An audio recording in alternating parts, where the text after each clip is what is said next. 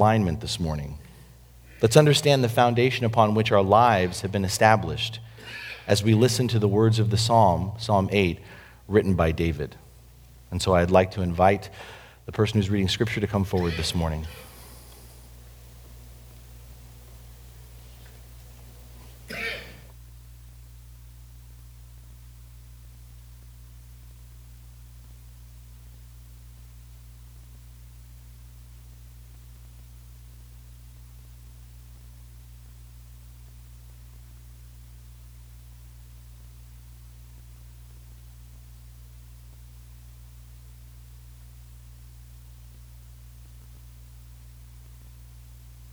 Put a sentence together is a credit to the grace of God.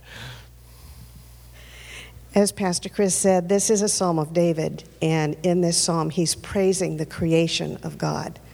So if you'd like to follow along, it's on page 376 in your Pew Bible. If not, I suggest you close your eyes and just listen to the words, and you'd be surprised the different meaning that you can get doing it that way. Lord, our Lord, how majestic is your name in all the earth. You have set your glory in the heavens. Through the praise of children and infants, you have established a stronghold against your enemies to silence the foe and the agenda and the avenger.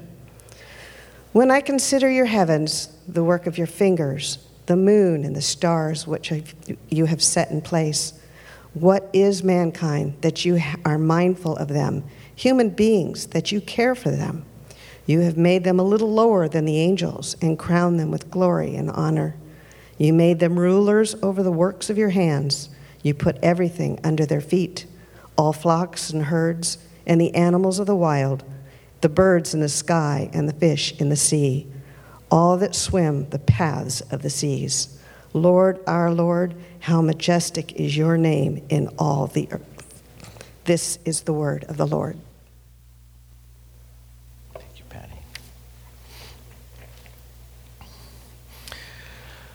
Keep that Bible open.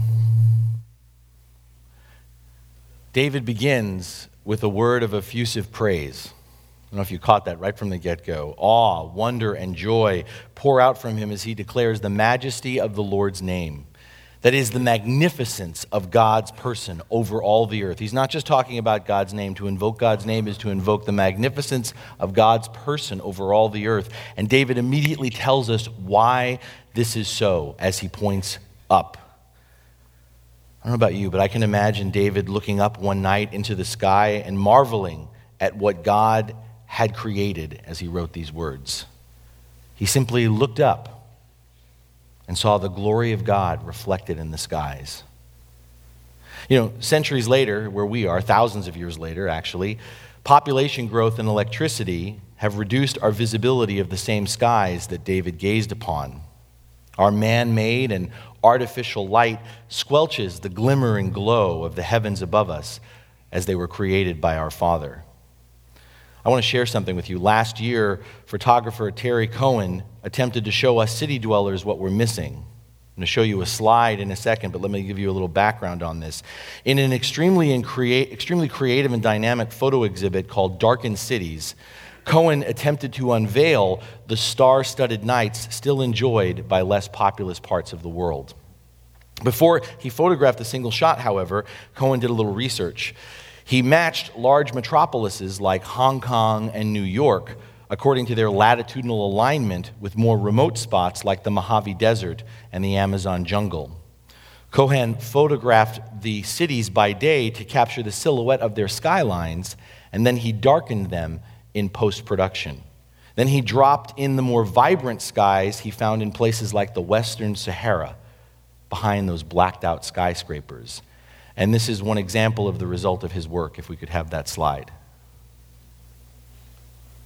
That's the Los Angeles skyline as it looks without all our electricity. Take a look at that for a second. When's the last time you saw a sky like that? It's beautiful, isn't it? Even when we go up as we were with the, the youth uh, away from some light. You don't see it like that. It's just amazing to look up and to see these celestial vistas hidden from the naked eye. Because we leave the lights on at night. You thought you weren't afraid of the dark anymore, right? Because we leave the lights on at night, we miss the panoramic view of supernovas and star clusters. We do not see the sort of sky that David David saw that took his breath away, that stopped his heart in his chest and led him to fall on his knees in praise of the Lord. I don't know what, as we just even look at this, and it doesn't even do it justice. Could you imagine standing under it? it's going to be one of those days, I can tell. I don't know about you, but when you look at a star, a sky like that, the realization that the more that we learn about astronomy, the smaller we all seem to be. I mean, truly, our planet is but a small speck of dust in a vast amphitheater, as David thinks about. Author Philip Yancey, if you're familiar with him at all, once reflected on the glory of God's creation in this way. He wrote If the Milky Way galaxy were the size of the entire continent of North America, our solar system would fit in a coffee cup. This vast neighborhood of our sun, in truth, the size of a coffee cup, fits along with several billion other stars and their minions in the Milky Way. One of perhaps a hundred billion such galaxies in the universe. To send a light speed message to the edge of that universe would take 15 billion years. God's handiwork is truly staggering. Again, I don't know about you, but so often I lose perspective. My life, my concerns seem so huge. And then I realize that I'm one of 6.8 billion people on this earth and that this Earth is a relatively tiny planet in a vast solar system. And this solar system is just part of a small part of our galaxy, and our galaxy is just one of a hundred billion such galaxies in the universe. And suddenly I can connect with David. It gives me pause. I mean, clearly it gave David pause too. And this, it's worth remembering David was a king. David was a very successful and mighty king. David, as a king, knew something about glory and honor and majesty, perhaps in ways that we don't. And yet, David shares with us that the starting point of orientation of our lives, the starting point of orienting our lives, is to look out and to look up. To look out and to look up. Are you like me? Do you find yourself that you're so busy looking down? We're so busy looking down, preoccupied with all our plans, preoccupied with all our worries, preoccupied with all of our work that we fail to see, we forget to notice what David reflects upon. And it's not the stars that I'm talking of. What we fail to see, what we forget to notice that David reflects upon is this we are not the center of the universe. We are not the center of the universe. When we hit a valley in our lives, as we walk through the desert, when we hike up the mountains in our lives and reach those pinnacle moments, we need to glance skyward and stop and let the staggering wonder of creation truly sink in so that we remember, so that we're oriented to the fact that God, our Father, is King.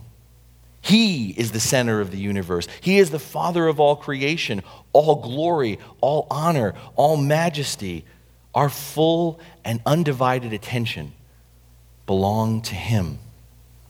Beloved, the enormity and beauty of God's creation is one of the ways He displays His glory. But as you heard Patty read, the, David's epiphany here is about much more than that. As we grasp the enormity of what God has created, as I briefly modeled to us just a few minutes ago, we self reflect. As we look up, as we look out,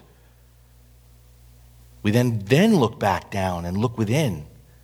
And we ask, who are we? Who are we? This is the essence of David's reflection as he considers what God has created. Let me hear, let you hear it again. When I look at your heavens, the work of your fingers, the moon and the stars which you have set in place, what is man that you are mindful of him? That the Son of Man, that you care for him? It's a great question. It's a great question. If God is to be praised for the vastness of what he has created, where does that leave us? We're nothing. We're small. If God gave shape to the heavenly bodies, the universe, did you hear how David described it? With his fingers. Why should he concern himself with humanity, with earthlings? Why would God pay any attention to what's going on in a tiny corner of the universe? But he does. One way to, to look up as we gaze and see the planets held in orbit with mathematical precision, one way to look up is to take in the extraordinary nature of the cosmos as a whole and to be overwhelmed, to feel small by our insignificance. But if you follow David, we realize that God wants us to look the other way, not with insecurity, not with insecurity, but to look with profound awareness profound awareness of our significance to Him. Have you ever had the experience of looking at someone and then suddenly realizing, noticing that they're looking at you? You ever had that experience? You're looking at someone, and then all of a sudden you realize it happens like in a flash. You realize you're not looking at them, they're looking at you. This is what happens to David. Do you catch that? He starts the psalm by looking up and perceiving the glory of God as he speaks, but as he speaks of your fingers and of your hands, referring to the power and dexterity of the one who created all this, there's suddenly a shift in David's perception as he also realizes this God is personal. It begins to occur to David this God gets personal in making us human beings, the particular objects of his attention. All of a sudden, it sinks in for David that his heavenly father is looking at him.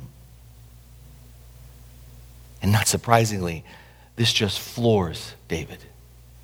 He is overwhelmed with amazement. Beloved, the first point of orientation is not looking down, but looking out and looking up. But the second point of the orientation of our lives is the realization the assurance that out of all that God has created, in spite of the mind boggling chasm between we humans and our God, the second point of orientation is realizing our Creator is mindful of us, that our Creator is looking at us. You ever use the expression out of sight, out of mind? Out of sight, out of mind. We've all heard that expression before. And think about it in a world of countless human rulers and kings. I mean, can we list all of the human rulers and kings that are out there? In a, in a world of countless human rulers and kings, how many subjects of those rulers and those kings have languished unknown? Does President Obama know your name? Did any president ever know your name? How many subjects remain languishing, unknown, out of sight, out of mind? Or worse, with some kings and rulers, how many not only remain out of sight and out of mind, but remain uncared for in the farthest reaches of their empire? Think about that. Do you ever ask yourself? I mean, I know we often talk this way, but does President Obama ever think about what's going on in your life? I won't open up that can of worms. But in any, any part of the world, it's not just a, a President Obama thing. In any part of the world, think about how many people feel that way about the kings and rulers that over, oversee them. And yet David says, no, no, it's different with this God. Our Father is mindful of us. We say out of sight, out of mind, but we are never out of God's sight, and therefore, David says, we are never out of his mind. We live on a speck of dust in all that God has created, and yet David says he's chosen to crown us with glory and honor. He's given us his image. Beloved, He's mindful of us, He cares for us. When you realize, like David, that God is looking at you, do you realize God is looking at you even now? When you realize that God is looking at you, it changes your life. When you finally understand that you aren't looking for the Lord as much as the Lord is looking for you, it saves your life. I mean, that is in essence the turning point of salvation when you realize you're not looking for God, God's looking for you. And God's come looking for you in the person of Jesus Christ. It saves your life. The search, the meaningful of life, the reason you exist, the question of whether your life has purpose, the struggle to find your destiny in that moment when you realize that God is looking at you, that God is looking for you, it's over. You aren't lost anymore. You're found. You're found. Just ask Francis Collins. Ever heard that name before? Francis Collins is a scientist. He headed up the Human Genome Project and has all kinds of credentials. He is a world famous scientist, but he was also an atheist. And after a long period of searching, which included grilling a pastor and reading C.S. Lewis, Collins finally came to Christ after watching the beauty of creation. This is Collins' description of that life changing encounter. Hear what he writes. I had to make a choice. I had to make a choice. A full year had passed since I decided to believe in some sort of God, and now I was being called to account. On a beautiful fall day, as I was hiking in the Cascade Mountains during my first trip west of the Mississippi, the majesty and beauty of God's creation overwhelmed my resistance. As I rounded a corner and saw a beautiful and unexpected frozen waterfall hundreds of feet high, I knew the search was over. The next morning, I, dealt, I knelt in the dewy grass as the sun rose and surrendered to Jesus Christ. David would like this, I think. David would like this to take a walk outside in a remote place, to look up and worship the God who created all of this. Look at the beauty of what He's created all around us and then bow down and surrender your life to Him. Realize as you do that the praise of the weakest person is stronger than the most powerful of God's enemies. Did you catch when David said that? That is something. When David says in this epiphany that the praise of the weakest person is greater than the avenger or the foe. The praise of the smallest, the weakest of persons is stronger than the most powerful of God's enemies. Praise him for the staggering enormity of creation. This kind of revelation causes David to worship. It led Francis Collins to give his life as an act of worship to God. How about us? Where are you at the midpoint of this message this morning? Are you moved to sing right about now? Some of you, I'm getting that look. Some of you, I'm getting that look. You're not awake yet. Are you moved to sing right now? Are there words of praise and thanksgiving? Silently passing from your lips, from the depths of your soul, as you hear this psalm, as you consider the heavens, as you absorb all your Father has made, and as you realize, as David declares, that in the midst of the struggles of your own life, that the praise of the weakest Christian is more powerful than the strength of God's most powerful enemies. Beloved, are we being drawn to worship this God? We can know there is a God. We're here, I imagine, because we know there is a God. We can know there is a God. We can believe that this God died for us and for our sins on the cross in the person of Jesus Christ, which again, I believe is the reason that you're here. We can open our Bibles as we have this morning and we can read them. Read them as the, wor- the words as the Lord left them for us, as we've done this morning. We can raise our voices and lift up our heads in song, as we've done this morning, and in prayer towards the heavens. And we've done all of these things this morning, but do we appreciate, do we realize as we gaze up into the vastness of what God has created, the beauty of the Milky Way, the wonders of an ever expanding universe, that our Father is mindful of us? That our Father is looking back at us into our eyes, into our souls. That our Father looks upon us as more than mere creatures he is mindful of us because we are His image bearers, because we are His children. This is the deeper place. If you still have that Bible open, this is the deeper place that worship takes David as he continues in writing. Yet you have made him a little lower than the heavenly angels and crowned him with glory and honor. You've given him dominion over the works of your hands. You've put all things under his feet all sheep and oxen, and also the beasts of the field, the birds of the heavens, and the fish of the sea, whatever passes along the paths of the seas. What David is basically saying here as he reflects deeper is a commentary on Genesis chapter 1, which is the account, as we all remember, of when God created humanity. David is saying that despite our size in the universe, there is something utterly unique about us. If you created, David said, a continuum of every creature that's ever been created, from bacteria all the way up to angels, we'd be right next to angels. Though we can often act like it, people are not animals. Though we often act like it, people are not animals. We bear the image and likeness of God. It's when we become forgetful of God, the image that we bear, that we become bestial, that we act like animals.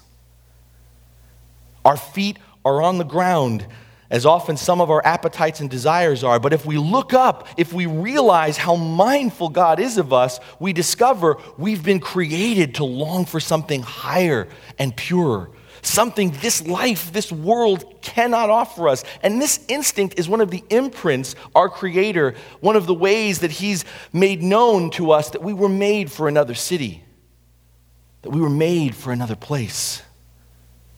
Out of all that God has created, and emphasize the all, it is men and women alone who have been made in His image and crowned with glory and honor. We have a unique role in the universe. We've been given, we have been given dominion over all that He's made. And this leads us to the third and final leg of orientation. We're oriented by looking up and looking out. We're oriented by realizing that God is looking at us, that God is mindful of us. But the third leg of our orientation to our lives and to this world is becoming aware that the God who is mindful of us ought to make us more mindful of Him. In other words, we are to be mindful of the world as God is mindful of the world. This world is part of God's kingdom, but God has chosen humanity to have dominion over his kingdom here on earth. This is the great invitation and challenge of being human, of being reflections of our Father as his children. I mean, you think you have challenges, you think you have invitations in your life. David says the fundamental invitation and challenge of life is reflecting our Father by taking care, by being stewards, having dominion over all that He's created, not just our little corner. We're all in this together. We have been given his image and have been charged with the responsibility of acting on his behalf. How we live, how we engage this world, how we encounter each other is the best reflection of our worship of God. Hear that again. It's not the songs we sing, it's not what hymnal we use, it's not the prayers that we pray, it's not even the kind of sermons that we get, or the way that we take communion, or the way that we do baptism, or the t- size of our sanctuary, or the way that it looks. The Bible says over and over again how we live, how we engage this world, how we encounter each other is the best reflection of our worship of God. The scriptures call us again and again in worship to worship in spirit and in truth, right? Among other things, this means that true spirit led adoration of our Father is intimately related to how we handle the power we have been given. How do we handle the gifts that we've been given? How do we use the skills that God has given us? How do we use the resources that we have been given? The time and opportunities that are put before us. Through the prophets, as we go through the Bible, the Lord repeatedly tells us that He desires mercy, not sacrifice. He's not looking for us to lay ourselves on the altar with all that He's given to us.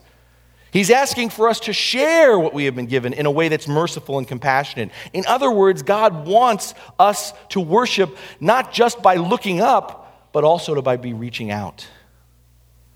That was what was so moving to me yesterday, going through the fields, picking vegetables and fruits with the students, realizing the hands that would receive this food and what a difference that would make. Realizing that what I did for two and a half hours is what some people spend their entire day, their entire lives doing. And when I was hot and sweaty and achy, and I'm like, well, okay, the, the fun of this is worn off. Realizing that I'm so used to when I want food, I just pull out my money or my debit card and go to the grocery store and buy it. But this is what it looks like to actually live off the land that God has given. And then to hear, I mean, your response was the same as mine these crates and crates of different fruits and vegetables filling up this truck. And the person who was there saying, You have fed a thousand families in two and a half hours. Of all of us, young and old, our group and uh, other people we didn't even know who we began talking to, working together. That's worship. That's what our Father has called us to. That's worshiping in spirit and truth. All our sacrifices and gifts to our Father are meaningless, the Bible says, if they're not directed towards the objects of His desire. And the objects of God's desire are us. And that doesn't mean ourselves. What God specifically points to is He wants us to direct our worship to the objects of His desire. And God tells us regularly His heart is for the poor. His heart are for the marginalized. His heart is for the abandoned. His heart is for the widow, the orphan, the prisoner. And this isn't an exclusive list. God's heart are for the ones who often get ignored, neglected, who aren't seen. Worshipping in spirit and truth means using the power we have been given by God to empower the powerless. That's how we reflect the image of our Father. This is how we fully and faithfully live our lives in worship. Not just a service, not just a Sunday, not just a song or a prayer, but through our lives. Worship is about living responsibly.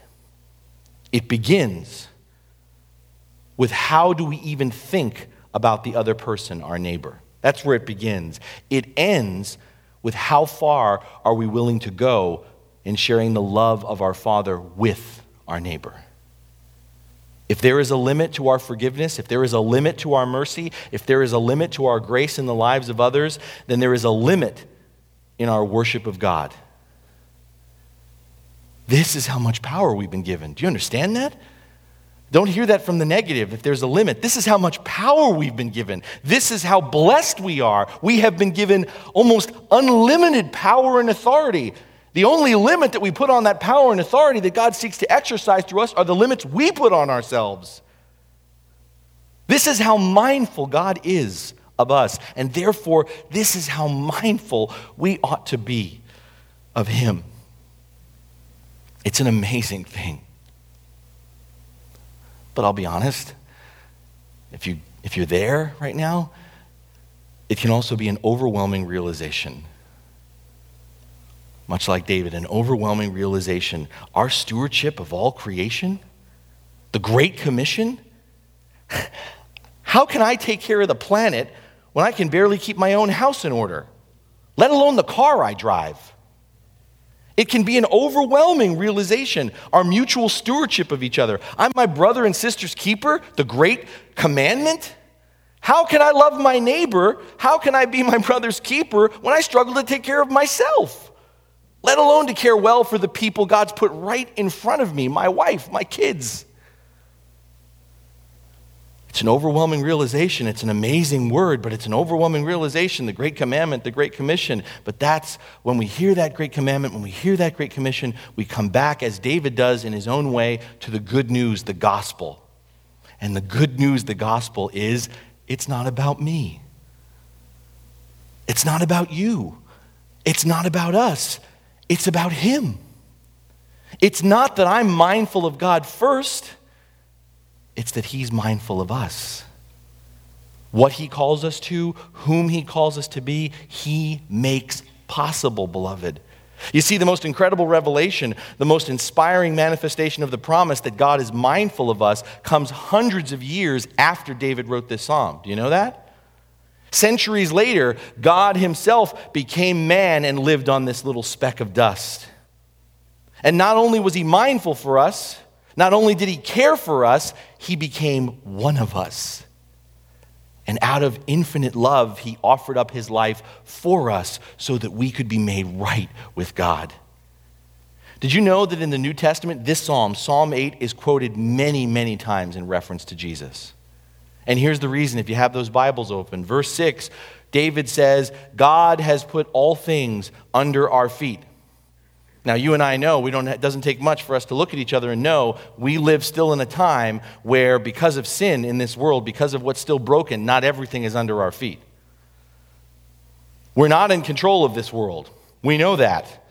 All it takes is a change in the weather, amongst other things, a sudden thunderstorm, or worse, a natural disaster to remind us that we're not in control of this world. No, we have not fulfilled God's plan to put everything under our feet. Our worship, the worship of our lives in service to our Father, is not perfect. But Psalm 8 is not just wishful thinking. David is not just waxing poetical here. What he envisions here isn't fully blown yet. We are nowhere near perfect. But there is one who has come since David penned these words who is perfect. We can't see what David sees, but we can and do see Jesus. The one man who is already reigning, the one who is single handedly fulfilling God's plan on our behalf, who has all things under his feet. If you want to later, go look to the letter of the Hebrews and look in chapter 2, where Hebrews 2, that second chapter of that letter, will quote this psalm and then says, But we see him, Jesus, who for a little while was made a little lower than the angels, namely Jesus crowned with glory and honor because of the suffering of death, so that by the grace of God he might taste death for everyone writer of the Hebrews is saying everything is at Jesus' feet. Jesus has been crowned fully with glory and honor. And the writer of that letter goes on to say that in Jesus' victory, the Christian has received the glorious renewal that David anticipated. When Jesus became one of us, fully human, he realized God's expectation of humanity in perfect obedience and holiness. Jesus became our forerunner, becoming what we are so that we might become what he is, so that we might become who we are created to be, truly and fully human. So if we're overwhelmed by the great commandment and the great commission, it's not about us, it's about him. And it's about letting him take over our lives. It's in the assurance of our Redeemer that we can have confidence of the redemption of our reign as well. It's in the joy of our great high priest that we don't have to doubt the future of our royal priesthood.